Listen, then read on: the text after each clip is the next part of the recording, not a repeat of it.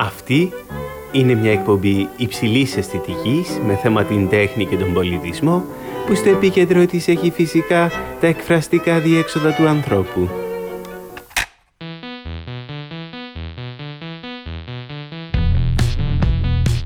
Το να πασαλήφεσαι με λίπος και μέλι και να το παίζεις Προμηθέας μπορεί να θεωρηθεί τέχνη? Είναι ποτέ δυνατόν ένα απλό φύτεμα δένδρων να θεωρείται γλυπτική? Μπορεί η ίδρυση ενός κόμματος, πέρα από πράξη πολιτική, να είναι και πράξη καλλιτεχνική? Τι θα πει κοινωνική γλυπτική? Αυτή είναι η πραγματική ιστορία ενός σύγχρονου σαμάνου που τάραξε τα νερά της μεταπολεμικής τέχνης. Είμαι ο οικαστικός καλλιτέχνης Αντώνης Στοαντζίκης και ακούτε το podcast «Είναι αυτό τέχνη?».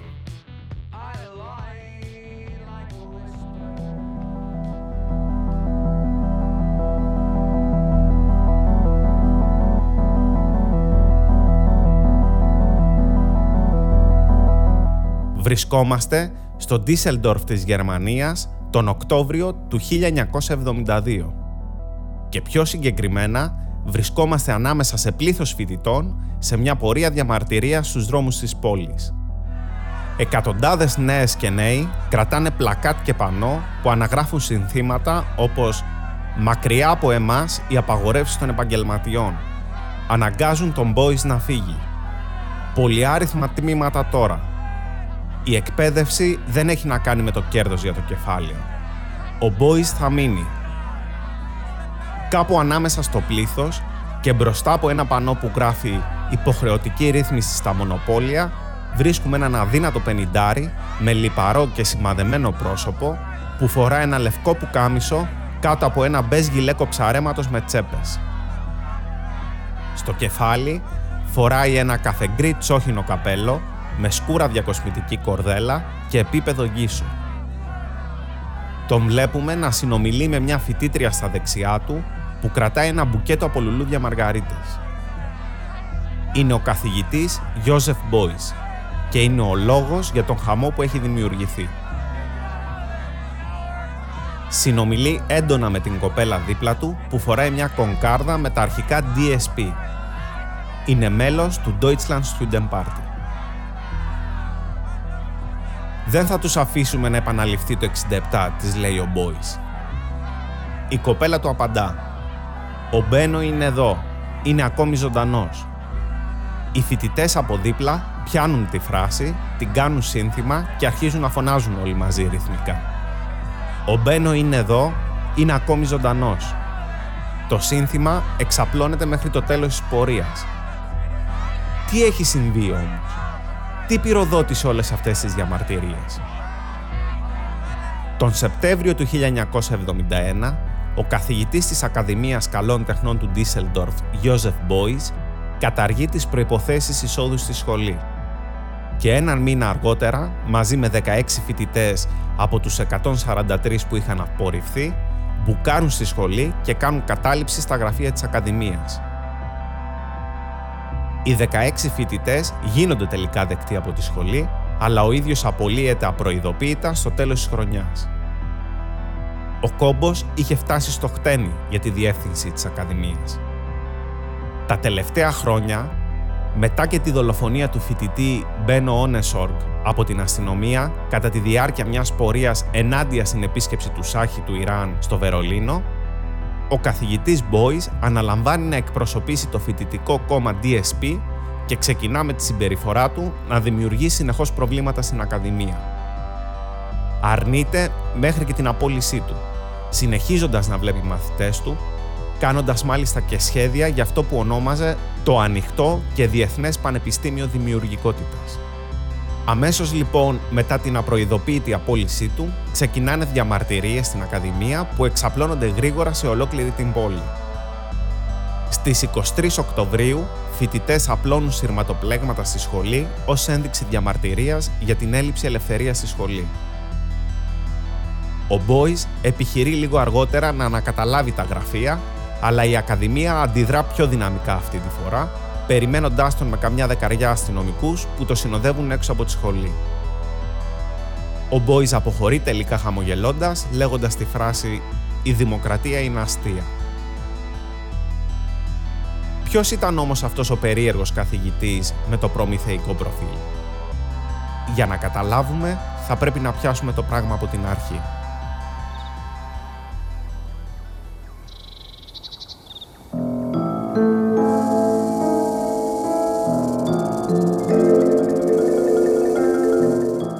Ο Γιόζεφ Μπόις γεννιέται στο Κρέφελντ της Γερμανίας στις 11 Μαΐου του 1921. Η μητέρα του Γιωχάνα και ο πατέρας του Γιάκομπ κατάγονταν από οικογένειες εμπόρων αλεύρου και από μιλονάδες. Η επαρχία που μεγάλωσε ήταν κέντρο του γερμανικού μυστικισμού και άσκησε μεγάλη επιρροή στη φαντασία του Μπόις. Ως παιδί, τα ενδιαφέροντά του ήταν τα φυτά και η βοτανολογία, φτιάχνοντας συνεχώς συλλογές από έντομα και λουλούδια. Ως έφηβος, ακούει συνεχώς Βάγκνερ και Σατί, ενώ τον ενδιαφέρει η θεολογία, ο Νίτσε και ο Γκέτε. Το 40 παίρνει απολυτήριο από το Λύκειο και ξεκινάει σπουδές παιδιατρικής. Διακόπτει όμως τις σπουδές του για να καταταγεί εθελοντικά ως ασυρματιστής στη Λουφτβάφη. Το αεροπλάνο του συνετρίβει όμως κατά τη διάρκεια μιας χιονοθύελλας κάπου στην Κρυμαία και σύμφωνα με τα λεγόμενα του Μπόις, τον διέσωσε μια φυλή Τατάρων. Η νομαδική αυτή φυλή τον βρήκε, λέει, ανέστητος στο χιόνι μετά την πτώση του και τον περιέθαλψε για 12 ημέρες. Αλήφοντάς τον μάλιστα με λίπος για να αναπτυχθεί θερμότητα και τυλίγοντάς τον σε τσόχα για να τη διατηρήσει. Αφού τον φρόντισαν για τα καλά οι Τάταροι, τελικά βρέθηκε ένας Γερμανός κομμάντο που τον μετέφερε σε ένα γερμανικό νοσοκομείο. Το 1946 και μετά από αυτή τη συνταρακτική περιπέτεια αποφασίζει να αφιερωθεί ολοκληρωτικά στην τέχνη, την οποία και θεωρεί το μοναδικό μέσο μιας σφαιρικής εμπειρίας. Παρακολουθεί λοιπόν μαθήματα από το 47 έως το 51 στην Ακαδημία Καλών Τεχνών του Düsseldorf. Στην πρώτη φάση του έργου του, ο Μπόις ήταν βαθύτατα επηρεασμένος από τα νεολιθικά γλυπτά. Είχε ενστερνιστεί μια αρχαία μυστικιστική κοσμολογία, όπου το ανθρώπινο σώμα είναι ο υποδοχέας του κόσμου. Φτιάχνει λοιπόν ζωγραφική σχέδια και γλυπτά κάτω από την επιρροή αυτών των ιδεών, με ζώα που μεταμορφώνονται σε ανθρώπους και ανθρώπους που μεταμορφώνονται σε ζώα.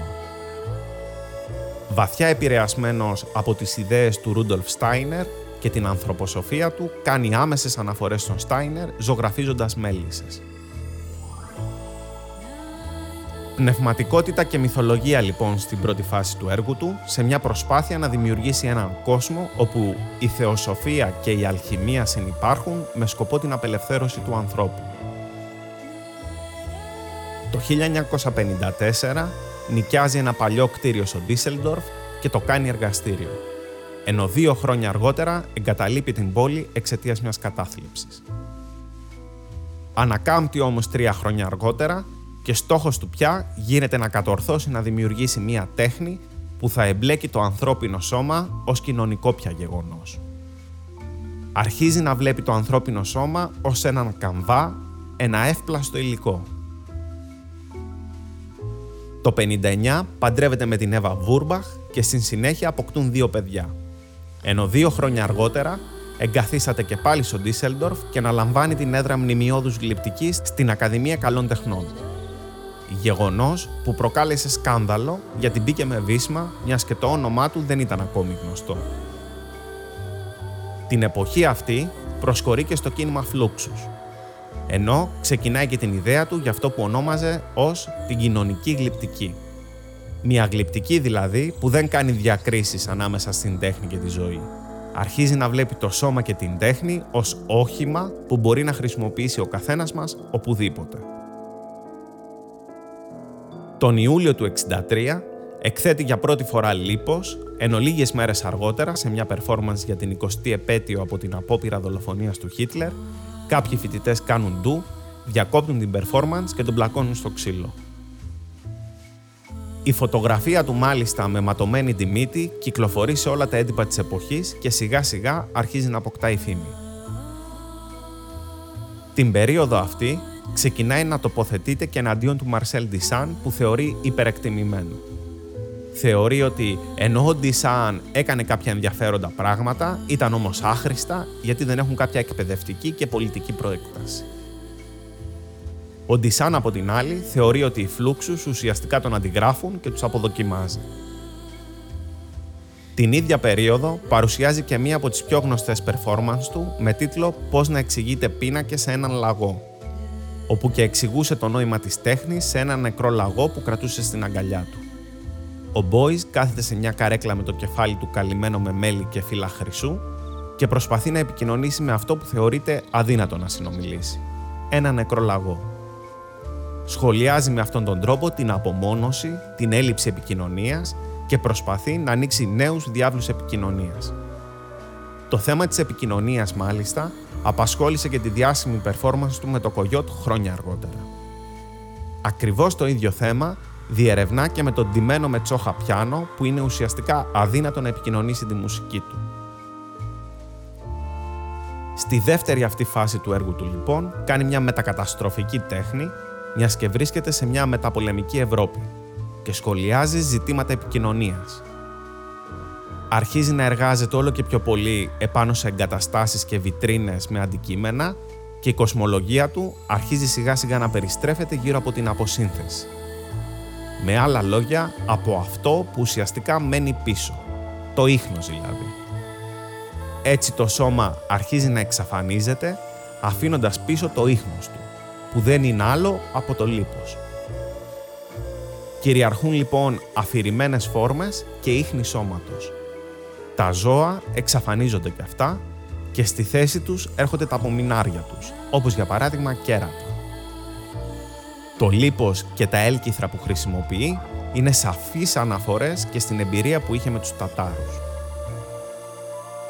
Αρχίζει ακόμη να παρομοιάζει τον εαυτό του με σαμάνο, έναν εκλεκτό δηλαδή που φέρει την κληρονομιά των προγόνων και μεταφέρει το μήνυμά τους. Το έργο του αρχίζει να κερδίζει όλο και μεγαλύτερη προσοχή και ο διάσημος Γερμανός συλλέκτης Καρλ Στρέερ αγοράζει και στη συνέχεια εκθέτει 300 έργα του Μπόις. Από το 1968 ξεκινάει να εκθέτει στην Ντοκουμέντα στο Κάσελ και το έργο του αναγνωρίζεται διεθνώς. Στην Ντοκουμέντα 5 διοργανώνει τον Οργανισμό Άμεσης Δημοκρατίας με δημοψήφισμα. Στην Ντοκουμέντα 6 τις 100 ημέρες δωρεάν πανεπιστήμιο για τη δημιουργικότητα και τη διεπιστημονική έρευνα, όπου και μετέτρεψε έναν εκθεσιακό χώρο σε εκπαιδευτικό, παρουσιάζοντας διαλέξεις και εργαστήρια με θέματα για το περιβάλλον, την εργασία κτλ. Παράλληλα με την πολιτική αρένα, ο Μπόις έστησε και μια κανονική αρένα, όπου και πραγματοποίησε έναν κανονικό αγώνα πυγμαχίας, αγωνιζόμενος εναντίον ενός φοιτητή. Ο αγώνας είχε τίτλο «Box για τη Δημοκρατία», όπου κέρδισε ο Μπόις με άμεσα χτυπήματα για μια άμεση δημοκρατία, όπως είπε. Αρχίζουν να τον απασχολούν όλο και πιο πολύ τα περιβαλλοντολογικά θέματα και ξεκινάει η δράση καθαρίσματος μονοπατιών στο δάσος και φυτέματος δέντρων. Το 1972 αρχίζει και το έργο «Σπορά», που δεν είναι άλλο από τη φύτευση δέντρων και θάμνων σε μια έκταση 15 εκταρίων με τη συνεργασία φοιτητών του.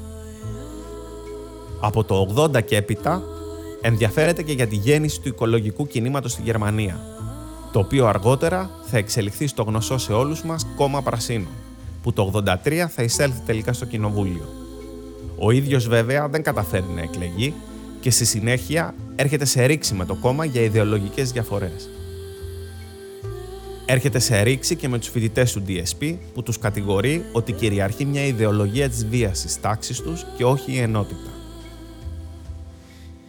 Απομακρύνεται τελικά και από την αριστερά, ενώ σε μια συνέντευξή του δηλώνει «Το να είναι κανείς αριστερός σήμερα δεν σημαίνει τίποτα πια για μένα.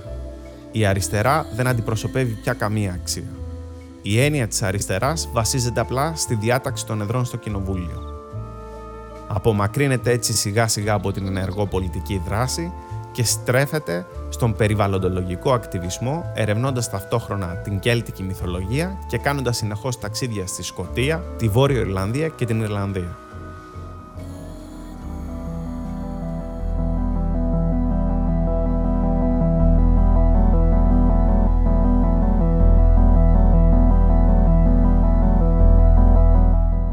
Επιστρέφουμε τώρα στην πορεία διαμαρτυρίας, όπου βλέπουμε τον καθηγητή Μπόις ανεβασμένο πάνω σε ένα βαρέλι να μιλά στο πλήθος με μια ντουντούκα.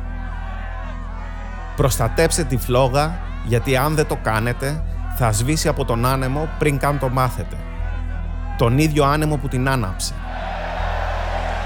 Περιορισμένος χώρος σημαίνει περιορισμένοι φοιτητές. Αλλά δεν με νοιάζει. Αν χρειαστεί, θα διδάξω και μέσα στο βαρέλι. Τέλος στη σχέση δασκάλου-μαθητή, όπου ο δάσκαλος είναι ο ξερόλας. Τέλος στα προνόμια. Συνάντηση τώρα με τον Υπουργό Ράου. Η τέχνη πρέπει να πάψει να διδάσκεται με γραφειοκρατικό τρόπο.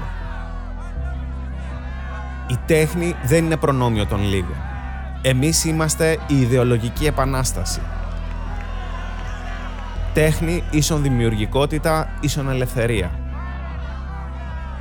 Κάθε άνθρωπος είναι καλλιτέχνης. Κάθε άνθρωπος είναι ένας πιθανός προβοκάτορας. Η σκέψη είναι γλυπτική. Η γλώσσα είναι γλυπτική. Η τέχνη καθιστά δυνατή τη ζωή. Ο άνθρωπος ζει πραγματικά όταν συνειδητοποιεί ότι είναι ένα δημιουργικό και καλλιτεχνικό «ον». Απαιτώ καλλιτεχνική συμμετοχή σε όλους τους τομείς της ζωής. Αισθητική συμμετοχή από την επιστήμη, την οικονομία, την πολιτική, τη θρησκεία, από κάθε σφαίρα της ανθρώπινης δραστηριότητας. Ακόμη και το ξεφλούδισμα μιας πατάτας μπορεί να είναι εργοτέχνης αν είναι συνειδητή πράξη.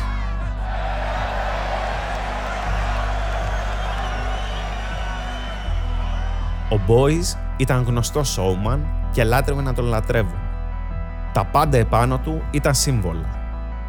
Το καπέλο του ήταν ένα σημάδι μοίησης, ενώ το γυλαίκο του ψαρά παρέπεμπε στον αλιέα ψυχών χαρακτηριστικό των Σαμάνων αλλά και του Χριστού.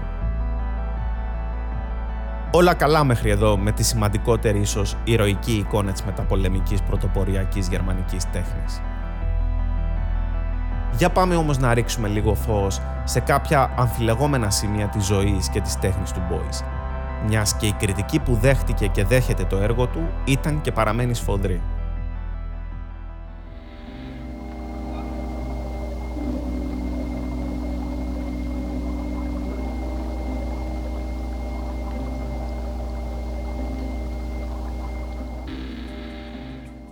Πέρα από το ότι με σκάνδαλο μπήκε και με σκάνδαλο βγήκε από το Πανεπιστήμιο του Ντίσσελντορφ, υπάρχουν και κάποια ακόμη πιο αμφιλεγόμενα σημεία. Ο ιστορικός τέχνης Μπέντζαμιν Μπάχλοχ εξαπέλυσε μια εμπεριστατωμένη και τεκμηριωμένη κριτική τόσο για τη ρητορική του Μπόις, που τη θεωρούσε ως μια απλοποιημένη ουτοπία, όσο και για την περσόνα που είχε δημιουργήσει και που τη θεωρεί νηπιακή και μεσιανική.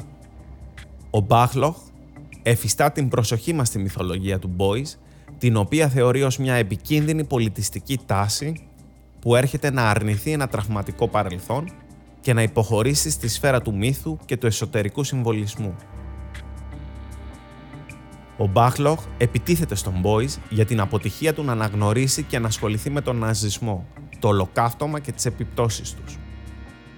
Μιας και απέφευγε συνεχώς το θέμα, ενώ όταν το άγγιζε ήταν κάπως επιφανειακά, όπως για παράδειγμα σε μια εγκατάστασή του το 1968 για το Auschwitz.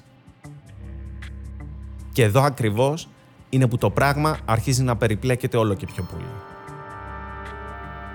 Ιδιαίτερα μετά και τη δημοσίευση της βιογραφίας του από το Hans-Peter Riegel το 2013, που κατά τη διάρκεια των σπουδών του στο Düsseldorf ήταν βοηθός του ζωγράφου Jörg Immendorff, που ήταν μαθητής του Μπόις και τον γνώριζε καλά. Ο Ρίγκελ μας παρουσιάζει μια άλλη πλευρά της ιστορίας του Μπόις, που πιστεύει ότι είναι αρκετά πιο σκοτεινή. Κατά την άποψή του, ο Μπόις δεν ήταν κανένας ιδιόρυθμος καλλιτέχνης, ούτε και καμιά αθώα ιδιοφυΐα. Ήταν μάλλον μια αρκετά αντιδραστική και επικίνδυνη φιγούρα. Μας λέει ότι ήταν μέλος της νεολαίας του Χίτλερ και εθελοντής στη Λουφτβάφε, ενώ διατηρούσε δεσμούς με πρώην Ναζί αξιωματικούς, τραπεζίτες και βιομηχάνους μέχρι το τέλος της ζωής του. Υποστηρίζει ακόμη ότι είχε ζητήματα με την ψυχική του υγεία, κάτι που βέβαια δεν έκρυψε ποτέ ούτε ο ίδιος ο Μπόις. Ο Ρίγκελ όμως υποστηρίζει ότι αυτός ήταν ο βασικός λόγος της διπροσωπείας του. Είχε το δημόσιο πρόσωπο του οραματιστή, αριστερού, του πράσινου, του προοδευτικού στοχαστή. Αλλά η αλήθεια είναι ότι ήταν ένας πολύ συντηρητικός άνθρωπος, κολλημένος με το παρελθόν. Δεν του άρεσε η μοντέρνα μουσική ή οι σύγχρονοι τρόποι συμπεριφοράς και θεωρούσε τον εαυτό του έναν αυστηρά γερμανό ρομαντικό. Μας λέει επίσης ότι ήταν και μεγάλος ψεύτης, από πολλές απόψεις. Ο Μπόις χρησιμοποιούσε συνεχώς τη δικαιολογία του καλλιτέχνη για να λέει απίστευτα ψέματα. Είπε ψέματα ότι σπούδασε φυσικές επιστήμες, είπε ψέματα για την πολεμική του καριέρα και για το εθνικοσοσιαλιστικό του παρελθόν. Όλα ψέματα. Μας λέει ότι είπε ψέματα ότι ήταν ήρωας πολέμου, ότι είχε πολλά μετάλλια, ακόμη και έναν σιδερένιο σταυρό. Η αλήθεια είναι όμως ότι δεν ήταν ποτέ ήρωας πολέμου και ότι ποτέ δεν τραυματίστηκε σοβαρά. Ούτε καν πιλότος ήταν, όπως έλεγε. Ένας απλός ασυρματιστής ήταν. Όταν μάλιστα ο Ρίγκελ ανέτρεξε στο Γερμανικό Ιστορικό Αρχείο του Βερολίνου και διάβασε τα ναζιστικά αρχεία για τον χρηματοδότη του Καρλ Φάστεμπεντ, μας λέει ότι του σηκώθηκε η τρίχα. Αναγνώρισε πόσο κοντά ήταν ο Μπόις στους ναζιστικούς κύκλους. Οι φήμες στην Ακαδημία του Ντίσελντορφ και σε ορισμένους κύκλους ότι ο Μπόις ήταν πολύ κοντά στο γερμανικό καλτ και την αρχαία λατρεία του Γερμανού ήρωα απλά επιβεβαιώθηκαν. Το Der Spiegel διερεύνησε την υπόθεση και παρουσίασε το θέμα σε ένα πεντασέλιδο αφιέρωμα. Όσο για τις θεωρίες του περί αμεσοδημοκρατίας, αυτό κι αν θεωρεί επικίνδυνο ο Ρίγκελ. Όλο το κίνημα της άμεσης δημοκρατίας, ειδικά στην Γερμανία, είναι ό,τι πιο λαϊκιστικό υπάρχει. Χρησιμοποιεί την έννοια της λαϊκής συμμετοχής με έναν αφελή τρόπο, ενάντια στην ίδια τη δημοκρατία. Είναι πολύ επικίνδυνο, υποστηρίζει. Ιδιαίτερα στην εποχή μας, που το επιχείρημα της αμεσοδημοκρατίας έχει γίνει καραμέλα στο στόμα των ακροδεξιών. Ο Μπόις, λέει ο Ρίγκελ, ήταν ενάντια στην κυβέρνηση, ενάντια στον κοινοβουλευτισμό, ενάντια στα κόμματα. Ήθελε να τα καταστρέψει όλα αυτά και να οικοδομήσει από την αρχή μια δημοκρατία. Αλλά η ιδέα του για άμεση δημοκρατία υπέθετε ότι οι απλοί άνθρωποι είναι κάτι αφελείς με δικαίωμα ψήφου. Οπότε πάνω από αυτούς πρέπει να υπάρχει ένα είδος ελίτ που ξέρει καλύτερα πώς πρέπει να κυβερνηθούν. Που σημαίνει ότι εξακολουθούν να υπάρχουν κάποιοι άνθρωποι πάνω από τους υπόλοιπους ανθρώπους και αν αυτός ήταν ο σαμάνος και ο εκλεκτός, τότε καταλαβαίνουμε με τι ιδέες φλέρταρε. Δεν αμφιβάλλει όμως σε καμία περίπτωση για τη σημασία του έργου του. Για το ότι άνοιξε νέους δρόμους για την τέχνη, για το ότι έβαλε την τέχνη στη δημόσια σκηνή. Την έκανε διαμεσολαβητή. Μπήκε μπροστά και δέχτηκε όλα τα πειρά των αντιπάλων του χωρίς να εγκαταλείψει. Παραδέχεται ότι ήταν ένας πολύ σημαντικός δάσκαλος για μια ολόκληρη γενιά καλλιτεχνών και όλα αυτά είναι σημαντικά και θα μείνουν. Ο Ρίγκελ θέτει ταυτόχρονα και σε εμάς ένα τεράστιο δίλημμα. Μπορούμε να διαχωρίσουμε τον άνθρωπο από το έργο του. Μπορούμε να αποδεχτούμε το ποιος ήταν ο Μπόις εκτιμώντας ταυτόχρονα την τέχνη του. Δεν υπάρχει αμφιβολία ότι ο Μπόις ήταν αφοσιωμένος στις διδασκαλίες του Ρούντολφ Στάινερ, όπως προαναφέραμε, ο οποίος πέθανε το 1925 και ήταν ο ιδρυτής της ανθρωποσοφίας, η οποία αποτελεί τη βάση για την εκπαίδευση που έλαβε ο Μπόις στα νεανικά του χρόνια. Σύμφωνα με τον Ρίγκελ, ο Μπόις έβλεπε τον εαυτό του ως τον νέο Στάινερ, ως εκλεκτό και είχε μονή με τον αποκρυφισμό του Στάινερ και τις φιλετικές του θεωρίες, αλλά και με τις αφηρημένες ιδέες του περί μιας γερμανικής ψυχής, ενός γερμανικού πνεύματος και μιας ειδικής αποστολής για τους Γερμανούς. Ο Στάινερ ήταν και φίλος της Ελισάβετ Νίτσε, αδελφής του Φρίντριχ Νίτσε. Μια προσιλωμένη γυναίκα στα γερμανικά εθνικά ιδεώδη και στην ανθρωποσοφία του Στάινερ, που ήταν επίσης υποστηρίχτρια του Χίτλερ και μέλος του Ναζιστικού Κόμματος. Η Ελισάβετ Νίτσε, μάλιστα, ζήτησε τη βοήθεια του Στάινερ για την τακτοποίηση του αρχείου του αδελφού της. Παρόλα αυτά, οι Ναζί επιτέθηκαν προσωπικά στον Στάινερ και μάλιστα έκαναν και απόπειρα να τον δολοφονήσουν σε μία του διάλεξη. Υπήρχαν λοιπόν αναμφίβολα ιδεολογικές συγγένειες μεταξύ της ανθρωποσοφίας και του ναζισμού, αλλά και μεγάλες διαφορές. Ο Ρίγκελ υποστηρίζει ακόμη ότι ο Μπόις επέτρεψε στην κοσμοθεωρία του Στάινερ να διεισδύσει στην εξαιρετικά συμβολική του τέχνη, διαπερνώντας το κάθε του έργο. Ο συγγραφέας υποστηρίζει επίσης ότι το περιβάλλον του Μπόις αποτελούταν από πρώην Ναζί, πολλοί από τους οποίους ήταν πάτρονες, προστάτες και πολιτικοί συμπολεμιστές του. Στόχος του Ρίγκελ είναι να δείξει ότι ο Μπόις ήταν ένας συνηθισμένος ψεύτης. Υπάρχει για παράδειγμα ο μύθος του Μπόις κατά τη διάρκεια του πολέμου για το πώς διασώθηκε από τους Τατάρους που προαναφέραμε. Ιστορία την οποία επαναλάμβανε συνεχώς ο Μπόις και που σπάνια αμφισβητήθηκε κατά τη διάρκεια της ζωής του. Είναι όμως αποδεδειγμένα προϊόν καθαρής μυθοπλασίας. Μέχρι πρόσφατα, πολλοί ιστορικοί τέχνης πίστευαν ότι ο Μπόις είχε μια μεταλλική πλάκα στο κρανίο του ως αποτέλεσμα των τραυματισμών του κατά τη διάρκεια του πολέμου. Προφανώς αποδείχτηκε ψέμα κι αυτό. Άσε δε που του άρεσε να δίνει την εντύπωση ότι ήταν πιλότος και όχι ένας απλός ασυρματιστής. Όσο για αυτούς που τον στήριξαν, ο Ρίγκελ βάλει ευθέως κατά του Καρλ Στρέερ, τον μεγάλο συλλέκτη που αναφέραμε ότι αγόρασε 300 έργα του Μπόις. Μας λέει ότι η οικογένεια του Στρέερ, που κατέχει τη διάσημη εταιρεία καλλυντικών για τα μαλλιά Βέλλα, έχει ένα σκοτεινό παρελθόν. Ο επιχειρηματίας είχε δωρήσει μεγάλα χρηματικά ποσά στο ναζιστικό κόμμα και επωφελήθηκε από αμυντικές συμβάσεις που ανατέθηκαν στις εταιρείες του. Κατέχει μάλιστα και επιστολή του Στρέερ που κάποτε έγραψε στον Χίτλερ, σημειώνοντας ότι δεν του δόθηκε η καλύτερη τιμή που αρμόζει σε έναν Γερμανό ώστε να υπηρετήσει στο νέο στρατό. Ωστόσο, ήταν αποφασισμένος να βοηθήσει στην κατασκευή του νέου Ράιχ.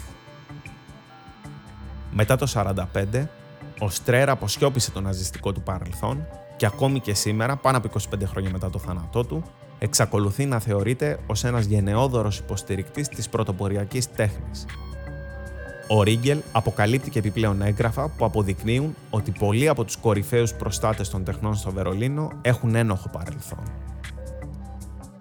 Σχολιάζει με ειρωνικό τόνο ακόμη και κάποιες αναφορές του Μπόις, όπως για παράδειγμα όταν υποστήριξε ότι το τείχος του Βερολίνου ήταν πολύ χαμηλό, λέγοντας ότι θα είχε καλύτερες αναλογίες με επιπλέον 5 εκατοστά σε ύψος. Σήμερα μας λέει ότι κάτι τέτοιο ακούγεται αστείο.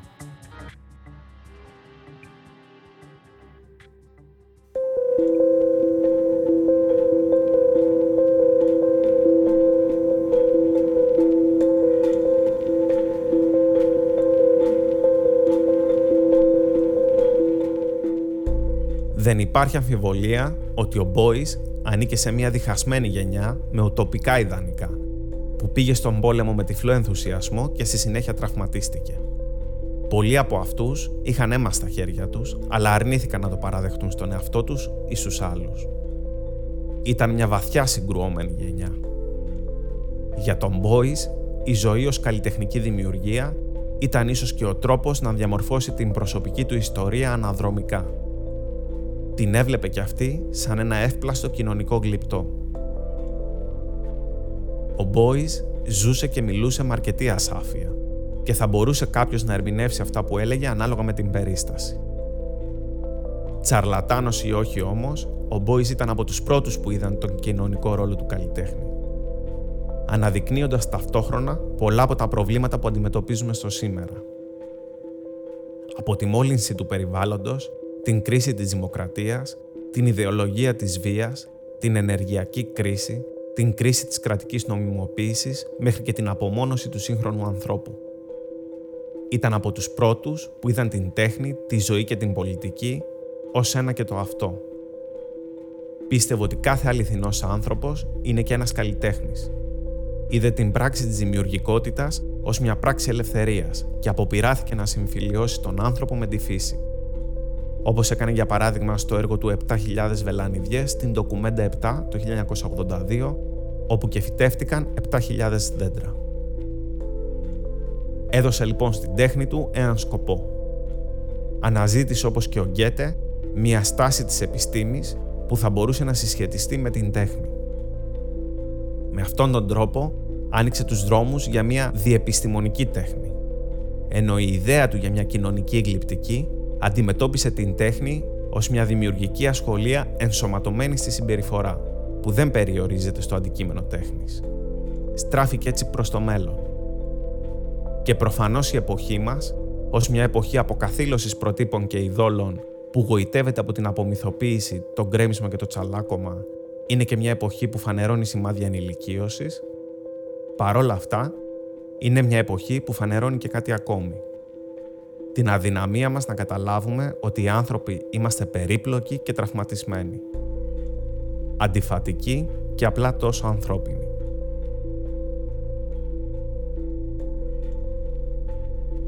Ο Μπόις πεθαίνει τελικά στο Ντίσελντορφ από ανακοπή καρδιάς στις 23 Ιανουαρίου του 1986 σε ηλικία 65 ετών.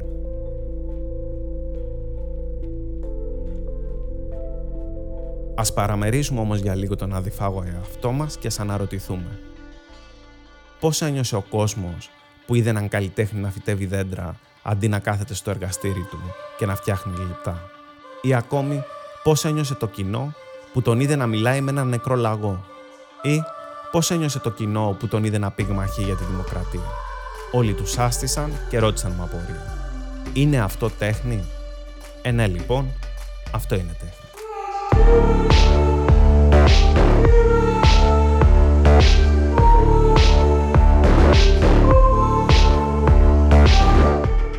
Ακούσατε το podcast «Είναι αυτό τέχνη?» Στην επιμέλεια του podcast ήταν ο Αντώνης Στοαντζίκης. Τεχνική επεξεργασία Γιώργος Μπόνιας. Περισσότερες λεπτομέρειες και βιβλιογραφικές πηγές που χρησιμοποιήθηκαν για την έρευνα του επεισοδίου μπορείτε να βρείτε στην περιγραφή του podcast. Εάν σας άρεσε αυτό που μόλις ακούσατε, βρείτε μας στο site antonistoantzikis.com ή ακολουθήστε μας σε όλες τις πλατφόρμες που υποστηρίζουν podcast, στο Spotify, στο Apple Podcasts, στο Google Podcasts ή σε όποια εφαρμογή προτιμάτε.